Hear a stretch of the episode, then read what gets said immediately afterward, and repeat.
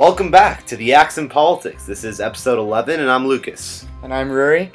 Unfortunately, Kayla can't be with us today. She's over in New York. Actually, just saw Hamilton, so we're all very jealous here. But nonetheless, we'll trudge on without her. She'll be on the end of our show today with an interview that she recorded earlier this week with current student Joshua Seawell, who has an initiative having to do with funding for Uh, low income students. Yeah. Um, so it should be a great interview. Make sure to stick around for that. But in the meantime, we'll provide you with some quick commentary on what we think were the big stories out of this week. So, at the Stanford Political Journal, we wrote an article a couple weeks ago about Robert Reich uh, having the rhetoric trying to balance revolution and unity, and that we thought that that didn't exactly make sense because the supporters aren't going to be able to unite around Hillary Clinton when the revolution that they're behind is so much anti-Clinton. And we found this, or Robert Reich himself found this to be true earlier this week when he posted on Facebook, where he's got millions of Facebook followers, about how many of his followers refuse to support Hillary and their reasoning is wrong, to which they responded, no, uh, Yeah. our, I mean, just to read some of this, right? So he says, Some of you say there's no real difference between Hillary Clinton and Donald Trump. The problem with this logic is it's wrong. Regardless of what you may think of Hillary Clinton, Donald Trump is a true menace to the nation and to the world. He's a narcissistic, xenophobic, hate monger who, if elected, will legitimize bigotry, appoint Supreme Court justices with terrible values, and have his finger on the nuclear bomb. Need I say more? Which brings us to the third argument. And then, And then in his last argument, he said, Finally, some of you say that even if Hillary is better than Trump, you're tired of choosing the quote lesser of two evils, and you're gonna go and you're going to vote your conscience by either writing Bernie's name in or voting for the Green Party candidate or not voting at all. I can't criticize you for voting your conscience, of course, but your conscience should know that a decision not to vote for Hillary is a de facto decision to help Trump. And the top comment on this, which garnered the most support uh, From his fans. 5,874 likes. says, Sorry, but while I have been an avid supporter of U.S. Senator Bernie Sanders, it is for reasons that cause me to be unable to support HRC, meaning Hillary Rodham Clinton, under any circumstances. She represents the problem rather than the solution. Which is, you know, it's quite the interesting comment because that seems to suggest that, you know, they're really supporting Bernie because he's an outsider, A, despite the fact that he's been a senator for who knows how long, and B, um, this is like less really policy oriented and more just like talking about like these Bernie and Hillary as like individuals in the greater like political Yeah. like world of the American politics because like yes Bernie's significantly more left than Hillary but let's be real like their policies Hillary's policies are much closer to Bernie's policies than some of Trump's policies are. Yes, by far. And I think uh, I think this brings into the larger question of is Sanders contributing to this uh, backlash against Hillary? Is he egging on his fans hmm to to be anti-Hillary? Yeah, and I think my response to that is he's not explicitly egging them on, but he's also not explicitly telling them to not support Yeah. Trump. He, he he hasn't he hasn't really addressed this issue as the candidate in question here, and so it seems to implicitly suggest at least that uh, that you know maybe he's he's fine with whatever his supporters do, and he Yes, and just this week, uh, speculation really went all around about a debate. right? Yeah. Um, so in a very interesting turn of events, basically Donald Trump was on the Kimmel, Jimmy, Kimmel. yeah, Jimmy Kimmel, uh, Tuesday night, and Jimmy Kimmel jokingly asked him, "Hey, like, if like, would you debate Bernie Sanders?" And Trump said, "Yeah, I'd debate him." And then Bernie Sanders was on Kimmel the next night, and Kimmel asked him, "Hey, last night Donald Trump said he'd debate you. Do you want to debate Trump?"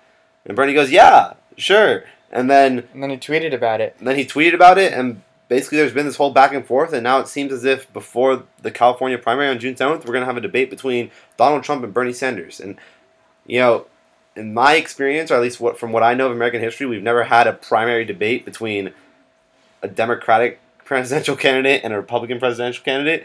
So um, this should be very interesting. Uh, Kevin Drum of Mother Jones uh, actually wrote a pretty scathing uh, backlash against Bernie for this, saying that he's uh, he's doing two things. He's both helping Trump and hurting Hillary. And why is he so excited to do this? It's it's It's, Uh, it's really yeah, it's really bizarre and like, I mean, in my personal opinion, I think Trump's going to dominate this debate. Um, he, like, despite his policies has a, has a way with rhetoric that Bernie does not, and um, will push. I think the the debate into a direction of that's like very anti-Hillary. It's like, oh, we're both outsiders in this. Like, we don't like the establishment. Even even on Thursday, when the speculation is going back and forth, uh, Donald Trump said he doesn't see the point in doing a debate. He'll do it though, but the system is rigged against Bernie. And Yeah. he said that And there he you go. and- And so if you if he if you if Trump gets the debate moving in that direction, he can get maybe him and Bernie agreeing on some points. To Mhm. which point at which point you have sort of two Hillary's main opponents kind of teaming up against her, yeah which is not ideal for some.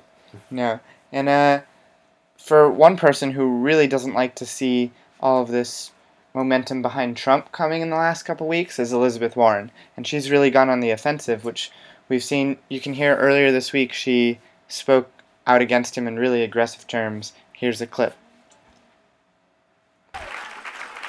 A small, insecure money grubber who doesn't care who gets hurt so long as he makes a profit off it. What, what kind of a man does that? A man who will never be president of the United States.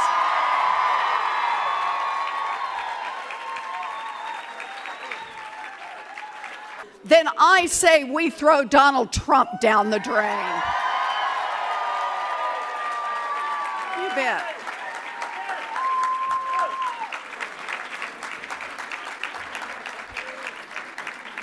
Let's face it, Donald Trump is about exactly one thing Donald Trump.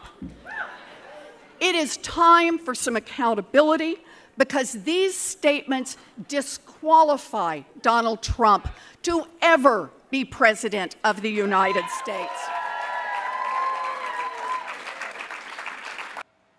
Yeah, so um, as you can tell, Warren is very much fighting fire with fire here. This is very aggressive language. And, um, and it translated to Twitter as well. Donald Trump retaliated by calling her Pocahontas, accusing Yeah. her of pretending to be Native Right, yeah. American. Um, Um, you know, I I have a little bit of qualms with this. I'm reluctant that people sort of stoop down to Trump's level in terms of like this deterioration of any sort of sense of political decency.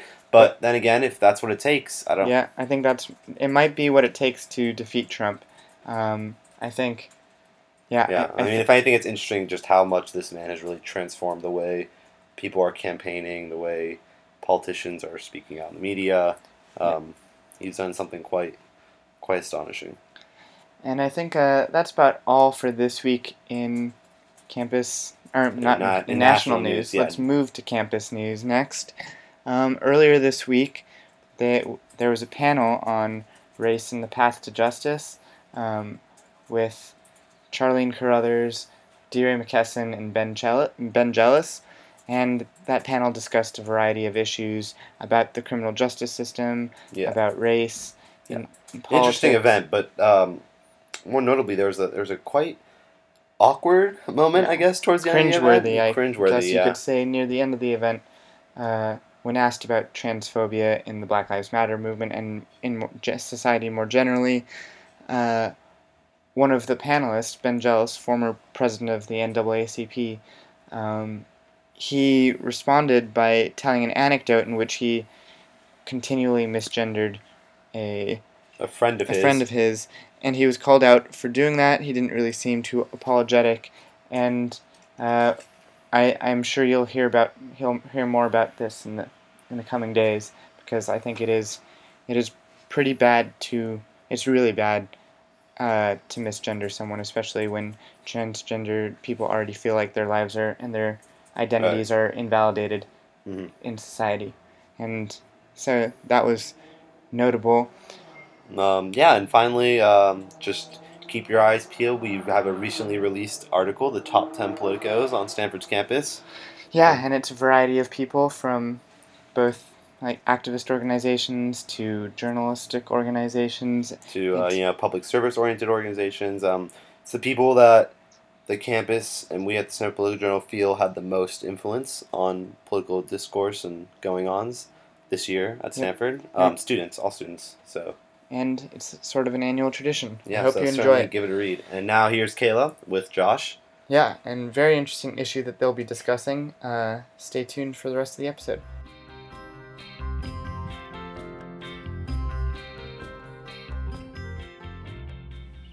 Hi, so um, I am here with Josh today to talk a little bit about a recent bill that's been going through the Senate. Um, the bill is supposed to help people of low financial status gain access to clubs around campus with dues. So, thank you so much for joining me today, Josh. Yeah, it's a pleasure to be here. Awesome, awesome. So, I want to start out and just get a little bit of a better sense of the bill. So, does it have a name, first of all? Yeah, so our efforts broadly are called uh, the Full House Initiative, um, but the bill, uh, just for sort of procedural reasons, is called something a lot more boring.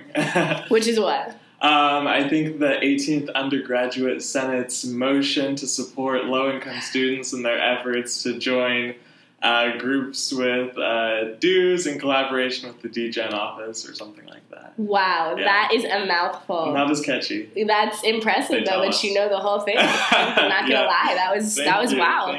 Um, yeah, so can you tell me a little bit more about the bill, especially in its original form? I know that it's gone through some changes over the past couple weeks, but what was the kind of initial form of the bill? Sure, sure, sure. Um, so um, before the um, recent amendments, uh, what we were looking at um, was Senate appropriating thirty thousand dollars um, to uh, the executive, and the executive that well that'll come into play a little bit later. But basically, um, in the meantime, um, there would be a working group established, um, and the working group would sort of have representatives um, of the administration, representatives of the four different Greek councils and uh, representatives of the low income community and some others. Um, and so, this working group, um, their mission would be to come up with the best plan um, to spend $30,000 uh, appropriated by Senate next year on a one year pilot to help low income students join student groups with dues.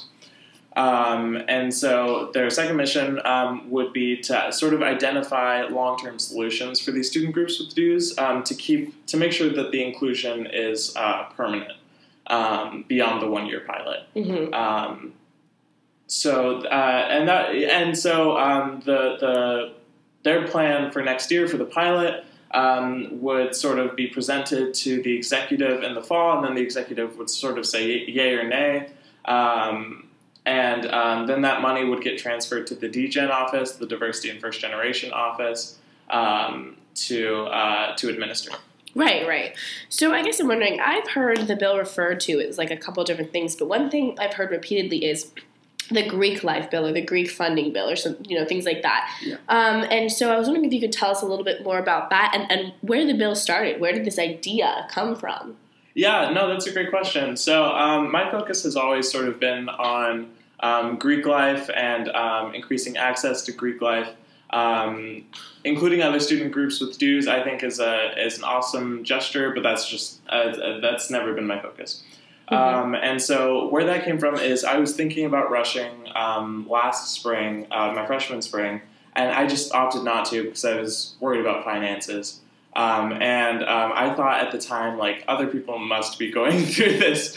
Um, and I quickly found out that, uh, in fact, a bunch of other people were, were going through the same thing. Mhm. Um, and I just think that there's, you know, there's too much money at Stanford for anyone to not be able to do something for financial reasons. Mm-hmm. Um, so I joined um, the the ASSU executive um, with John and Brandon um, to try and work on this uh, throughout the year, and um, ultimately decided that um, a bill through Senate would probably be the best way to go. Mm-hmm.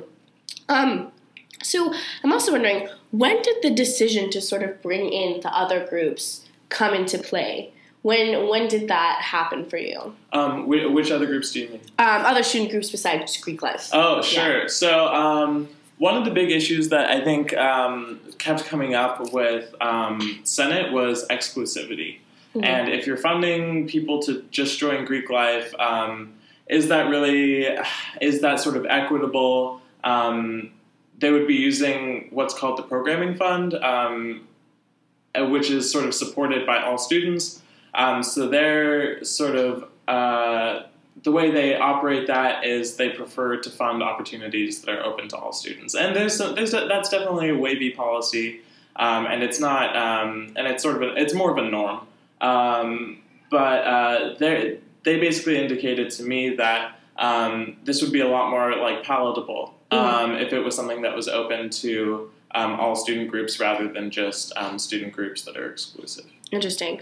So, zooming out from that a little bit, do you want to tell us a little bit about your interactions with Senate? I know it's been a long process, a lot of Senate meetings, Yeah. um, and I guess I'm wondering, um, you know, how how that sort of went for you that that whole narrative and and why it was maybe so different from from other people who, who tried to do things like this in the past or yeah. you know what was what was different there Yeah, um, I mean, I think one of the issues that we kept running into was that this hasn't been tried in the past. It's definitely a new, um, it's a new thing, and that sometimes involves sort of breaks from precedent.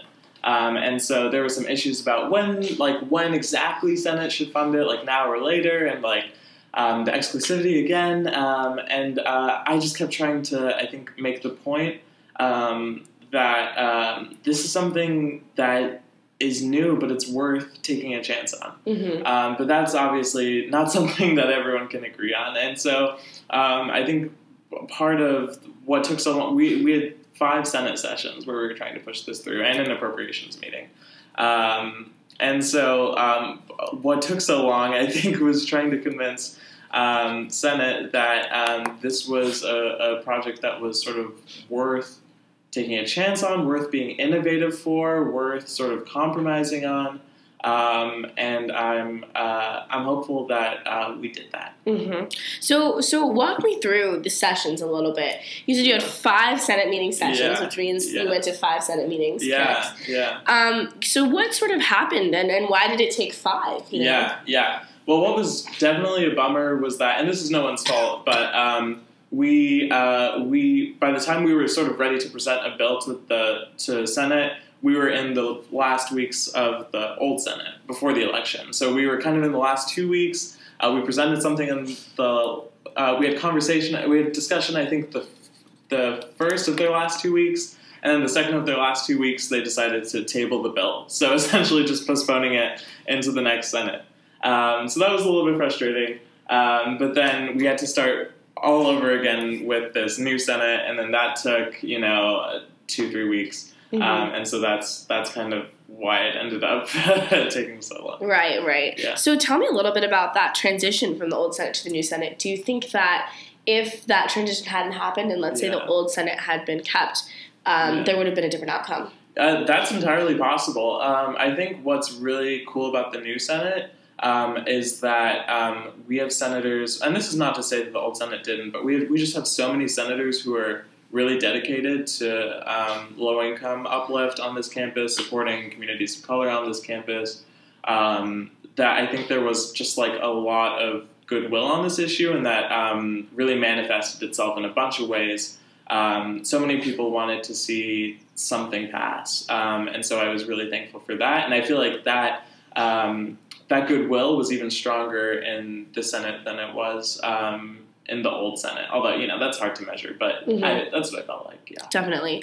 Well, let's talk a little bit more about this this intense pushback you got Yeah. from the Senate a little bit. I'm really curious. Um, so I know that one reason you cited is sort of that um, this bill and the way it was originally framed would be a little bit different from some of the things they'd already done, um, just because of how they choose to do funding. Yeah. Can you elaborate on that a little bit, and can you also talk about just like why you feel like um, some of the senators may have been so passionately against it? Yeah, um, so I think um, I think some senators, uh, and I disagree with them with, uh, on this, um, but some senators are are really um, are really committed to upholding funding norms or funding guidelines as they see them, um, and so. You know, again, like there are some questions about, like, oh, well, we wouldn't usually do this sort of thing, and uh, shouldn't it be X and Y? Um, and uh, yeah, we were, we were trying to, you know, um, I think people were trying to square a circle um, and make sense of um, what is a pilot program with a lot of potential in terms of just funding a student group. Um, but I just think, you know, we have to let go of these funding guide uh, these sort of funding guidelines if they're not serving students, um, and a situation in which we can fund an all campus. Um, you know, but not. We can fund a, a Greek chapter when they're trying to do an all campus, but we can't, you know, trust the DGen office to help low income students in Greek life. Um, you know, join that same chapter. You know, it's just like, wh- where is our money going? You know, um, it's just a little bit frustrating sometimes. Mm-hmm. Um, and um, you know, so we were just really trying to. Um, we were really trying to break away from the idea that um, this is just another. This is just another appropriation. This is something that could achieve, in my opinion, um, real low income uplift on this campus, would go a long way supporting communities of color, um, could fundamentally change uh, Greek life on this campus. Um, and so getting hung up on, you know, whether this is from the programming fund or the discretionary fund, um, I think kind of uh, misses the point. Right. And and that makes sense. I'm also wondering. Um, I think a couple arguments from the senators may have also been, you know, if we change this or we allow this exception, um, you know, that could persist, and all of a sudden their funding rules are nothing. You know, um, what what do you kind of say to that criticism that this is like a slippery slope, basically? Yeah, that's really fair. Um, I think what we tried to what we tried to explain is why this is such an exception. Um, in my view, you could have one set of funding principles for something like this, which is a pilot, which is well uh, researched and well planned, um, and you could have another set of guidelines for student groups that are asking for event food. Like, I, I just don't think that the two. I think we could absolutely separate the 2 Mhm. Um, unfortunately, you know, not everyone it that way. Um, and I can understand, I can definitely understand from an appropriations perspective why that might be the case. But um, again, in, my opinion, like uh, I think it would be worth it um, to sort of separate, um, you know, everyday student group requests from um, this sort of thing. Okay. Yeah, yeah. So so tell me what actually has happened to the bill. I know it's had to evolve. Yeah. um, and I'd love to hear about you know these changes that you've made, Sure. um, and and what it felt like for you to make those changes. Sure. So basically, what we said um, is that, uh, or what Senate said, um, is that they didn't want to fund the working group up front. Mhm. And so this is an important issue. Um, we wanted to fund the working group up front so that they could a um, get a sense of um, how much money they'd have to work with, and b um, so they didn't have to go back to the Senate in the fall and present a plan that had to be popular. Um, we now have a situation in which um, Senate will Senate has committed or has sort of codified a willingness um, to fund it uh, to fund whatever this working group comes up with in the fall, um, but they'll have to take um, another vote to sort of uh, verify that. Um, and so again, I'm frustrated because um, you know this working group is going to have to come up with a solution that eight senators like, Mhm. um, rather than you know maybe the best um, solution from a, a technocratic perspective. Um, and I I worry that that will lower the quality um, of their work. Mhm. Um, but yeah, that was uh, that was sort of the major amendment, um, and it was a, a definite point of contention. But um, at the end of the day, I think we'd rather just form this working group and get Senate in on it than you know fight these battles forever. hmm And you started to mention a little bit of like the people who are going to be on the working group. Can you just go into the specific purpose of the working group and what you really envision for that, and and you know how it looks to you in your mind? Sure, sure. So um, we have uh, two senators um, on the uh, on the working group right now. So that's uh, Mylan and Khalid, Mhm. um, and they're both great. They're awesome. I'm just like so excited to see what they come up with.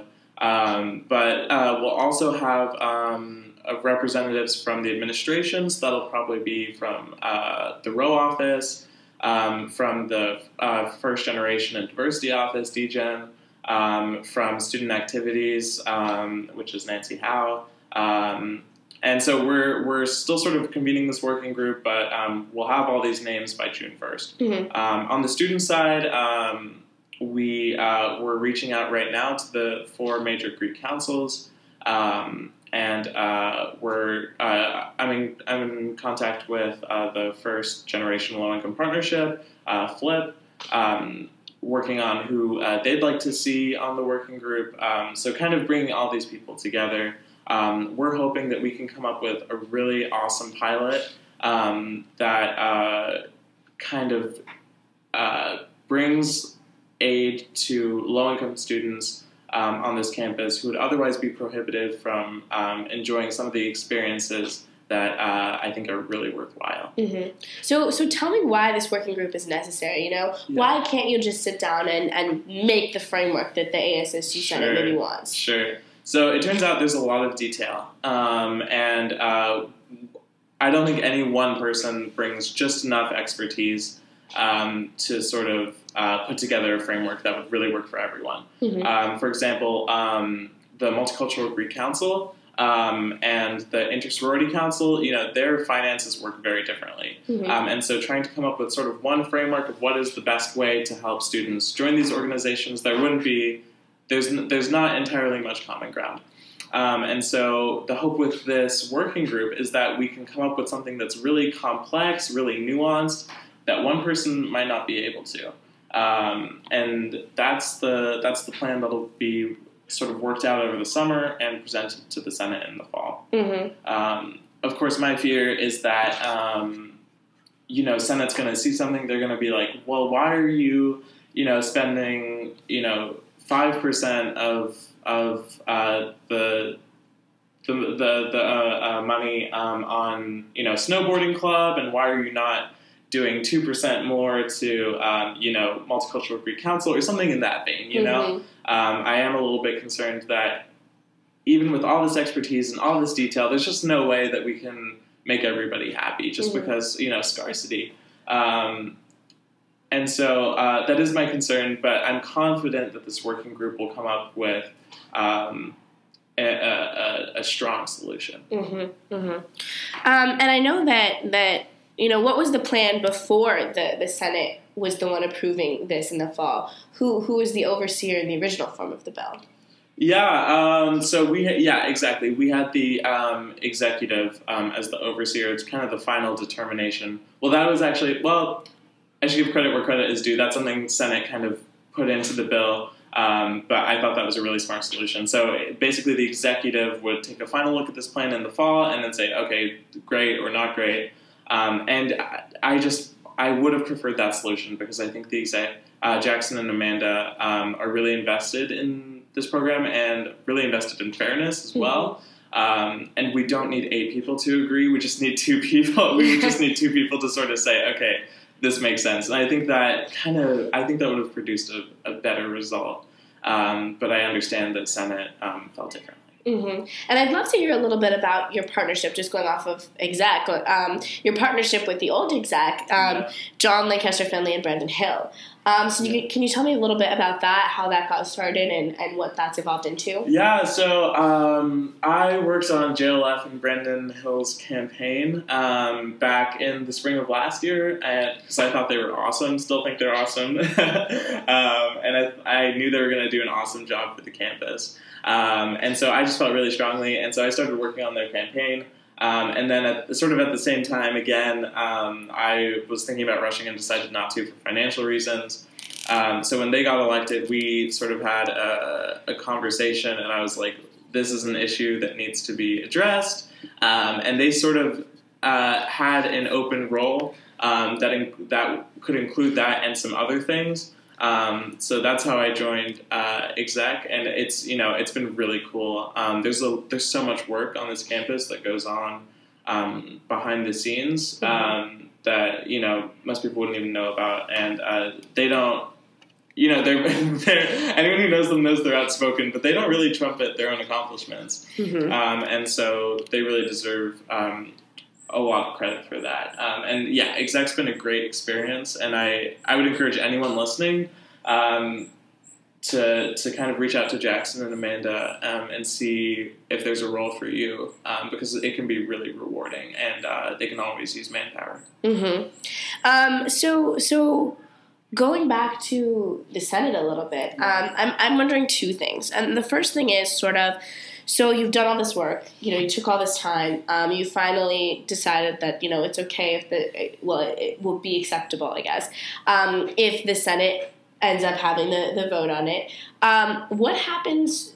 You know, what's what's the reaction if the Senate votes it down? You know, where where do you see yourself going? I mean, what Yeah, what's the reaction there? that's a great question. Um, I think right now we are super focused on the fall vote because that's really the the axis around um, all of, uh, around which all of this opportunity spins. It's just so important.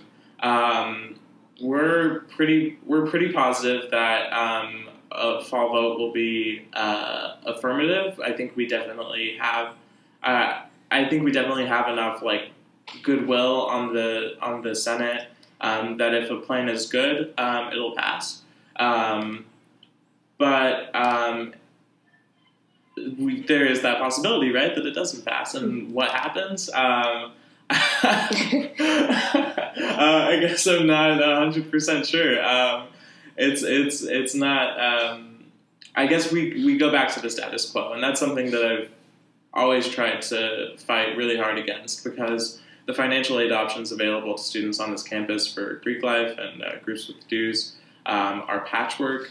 Um, they're unreliable, um, and they scare a lot of people out of participating, um, and that's just unacceptable. So um, I will continue to fight for this, um, even if it fails. Um, but right now, we're focused on the fall vote and making sure it doesn't come to that. Right. and sort of on that same vein, um, are there any senators you feel like, um, well, first you haven't seen eye to eye with in this process, Yeah. um, and also you think could could try and prevent it in the fall? Yeah, yeah. Um, there, yeah, there are definitely some senators I haven't seen eye to eye with on this process. Um, I mean, some people I want to sort of name um, are Matt Cohen, Gabe Rosen, and Justice Tension, and I think um, these are people who have disagreed with me, but have always done so for you know the most upstanding reasons, even if I disagree with them. You know. They've they've always been candid and and I think they're just really committed to making sure that Senate is consistent and we do this in the best way. So we sometimes disagree on what the best way is, right? Mhm. Um, but that's I mean I think that's natural. I think um, I, I think that's even healthy. So uh, I really appreciate them for sort of uh, helping to to make our efforts uh, stronger, um, especially Gabe. Um, and uh, you know, I look forward to working with them in the future. Um, as far as as far as people who might hold it up in the fall, um, I have to be honest. Hattie Gawande has sort of, uh, I think, really uh, taken everyone, me especially, by surprise. Um, she oppo- she uh, opposed this bill on sort of um, every form it's come in, which is you know which is which would which would be fine. Um, but when it came to the final version of the bill, um, before amendments, um, we sort of uh, sat down uh, and we ironed this out. Um, and she said that she was on board, and she said she would help it behind the scenes. And she said uh, she was kind of giving me like political tips. Even she was like, uh, "You don't need this provision," and like uh, I would co-sponsor it, but like that wouldn't help you, and all sorts of stuff. So I was like, "Okay, great, she's on board." And she was one of the last holdouts. So I was like, "Great, um, I'm I'm super psyched for this." So then we get to the we get to the Senate vote. Um, and uh, she's being kind of quiet, and I'm just, I was just like kind of uneasy. I was like, something's wrong here. And then she starts speaking out against it. She starts speaking out against this bill that we sort of agreed on, like not two weeks prior. Um, and she, like, over the course of the time we were at Senate, she kind of is its most like vocal detractor, um, seemingly with no new information about the bill, and certainly, like, definitely no heads up to me. I was just like. I was just so frustrated, you know. Um, I was just so frustrated by that. I really feel like she took advantage um, of my trust, uh, and in instances like this, you know, where so much is on the line, I just feel like we have to call out dishonesty where we see it. Um, and you know, there was some suggestion that her motives were personal. I don't, I, I don't know. I don't super want to get into that. Um, but whatever her motives were, like, like her actions were destructive. Like we could have worked together, um, and we ended up working against each other at the expense of I think low income students on this campus. Um, but I don't want to paint everybody with the same brush. Um, I don't want anyone to like take this and think that like become more cynical about Senate. There are at least 14 out of 15 senators um, elected right now who have acted with like kind of candor and integrity throughout this process. Um, and uh, I'm sure that they'll form the majority in the fall. I just don't know if she'll be part of it. So I want to that that was a lot, and I and I thank you for that. And I want to take it back a little bit Yeah. and ask you about this system in general that you feel like you had to go through, and and maybe the the um, political aspects of the system, and Yeah. and not only how you feel about it, but um, how you feel about other students going through it in the future, and Yeah. maybe if you could change something about that the process that you went through, what would that be? You know, uh, the, Yeah. give give tips, give changes. What, Yeah. what you know? What do you think about it? Yeah, for sure. Um, so yeah, so I guess there were a few frustrations. Um, I think the system really doesn't work unless you have um, a big constituency of people kind of pushing for the same thing. Mhm. Um, and what we did this year is we were kind of working at like we were kind of talking like like leadership to leadership between organizations, and there was never sort of like a grassroots effort. And I think that was a mistake on our part. That being said, I think it's sometimes good that um, these things can't get passed unless you have um, sort of a, a grassroots movement to, to help pass them. Um, I think, I mean, that's how democracy, you know, is supposed to work or whatever. You know? Yes. um, at the same time, like, uh, I guess I am a little bit frustrated. Um, I feel like there's, I feel like, and maybe this is something you've experienced. I know you've been at some of these Senate meetings too. Um, people really don't know what goes on in these Senate meetings, um, and there's there's a lot of sort of deflection and uh, a lot of in- inertia on issues and discussion that sometimes you wonder is, is this really serving anyone? Um, so I guess like I, I, I maybe I'm not the perfect person to to prescribe solutions, but I feel like there there does have to be sort of change and there does have to be more connection between people and the Senate, which is distributing you know so much money and so much influence. You know there has to be more connection than just a daily article every Wednesday. They do a great job, but um, you know that's that's just not enough. hmm And I did want to ask you a little bit about number one, the daily article, and number two, like you were saying, the, the Yeah. student involvement. And um, I guess I'm sort of wondering, in your opinion, is that lack of communication sort of on the senators who, who um, Mhm. you know, maybe aren't doing enough to make sure that the, the population that they're serving Yeah. is is aware of what they're doing, Yeah. or is it more on you know these campus publications that that maybe only decide to report when something gets crazy? Yeah. you know um, and i know that that's happened a couple times with with especially like some of the more controversial publications like the review and the fountain hopper Yeah. Sure. so if you could kind of pinpoint where that's getting lost what would you say Yeah, that's a great question. I think it's I think it's at multiple points. So I think ASSU has always struggled with communications. Like we can't even get our website together. Like if people want to find out information, it's hard. Um, and we have guidelines on our website that are outdated, and it's just not accessible to people. Um, that's been a definite frustration. Um, at the same time, we don't do enough personal outreach. We're not, you know, we should be we should be uh, holding town halls. We should be going to dorms. We should be like there's so many there's so many things that we could and should be doing. Um, I think the Daily does a great job. Um, I would love to see them expand their ASSU sort of student government um, news section because I think there's a lot that's not being talked about. Um, a lot of ideas that you know take a while to to make the front page that should make the front page. You know, I just think that there's opportunity for everyone to expand their communications efforts. Um, and I, th- I think it's sort of a, a self fulfilling cycle too, because um, because people don't hear about ASSU and then they think that it doesn't matter, it doesn't do anything, um, and so they start sort of um, they start pulling away from ASSU and they, they don't vote and they think it, it you know what does it matter? They don't show up to Senate meetings.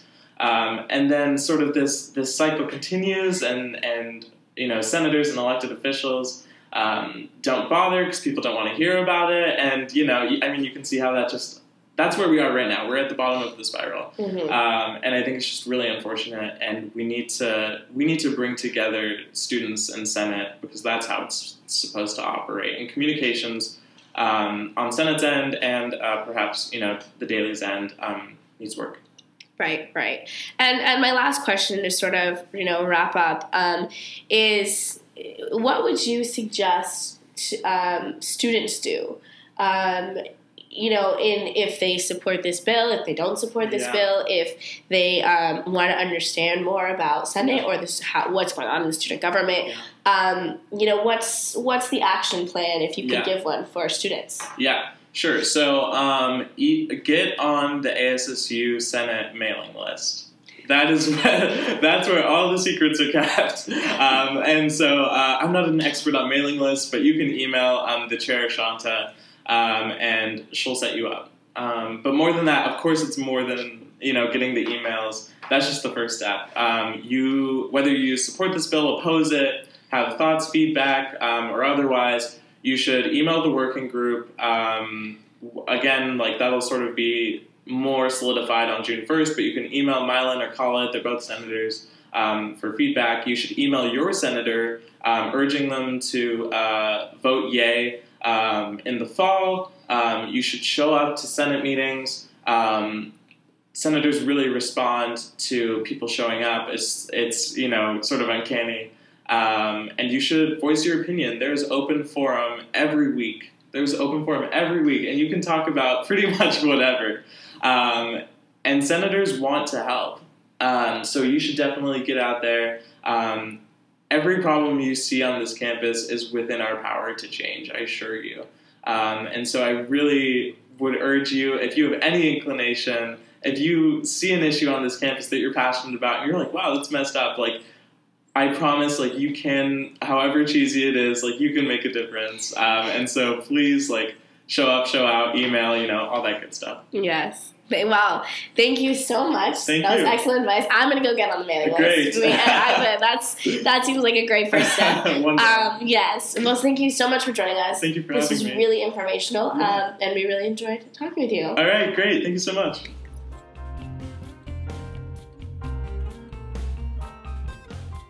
Great. Well, thanks again, and see you next week for our final episode of the year.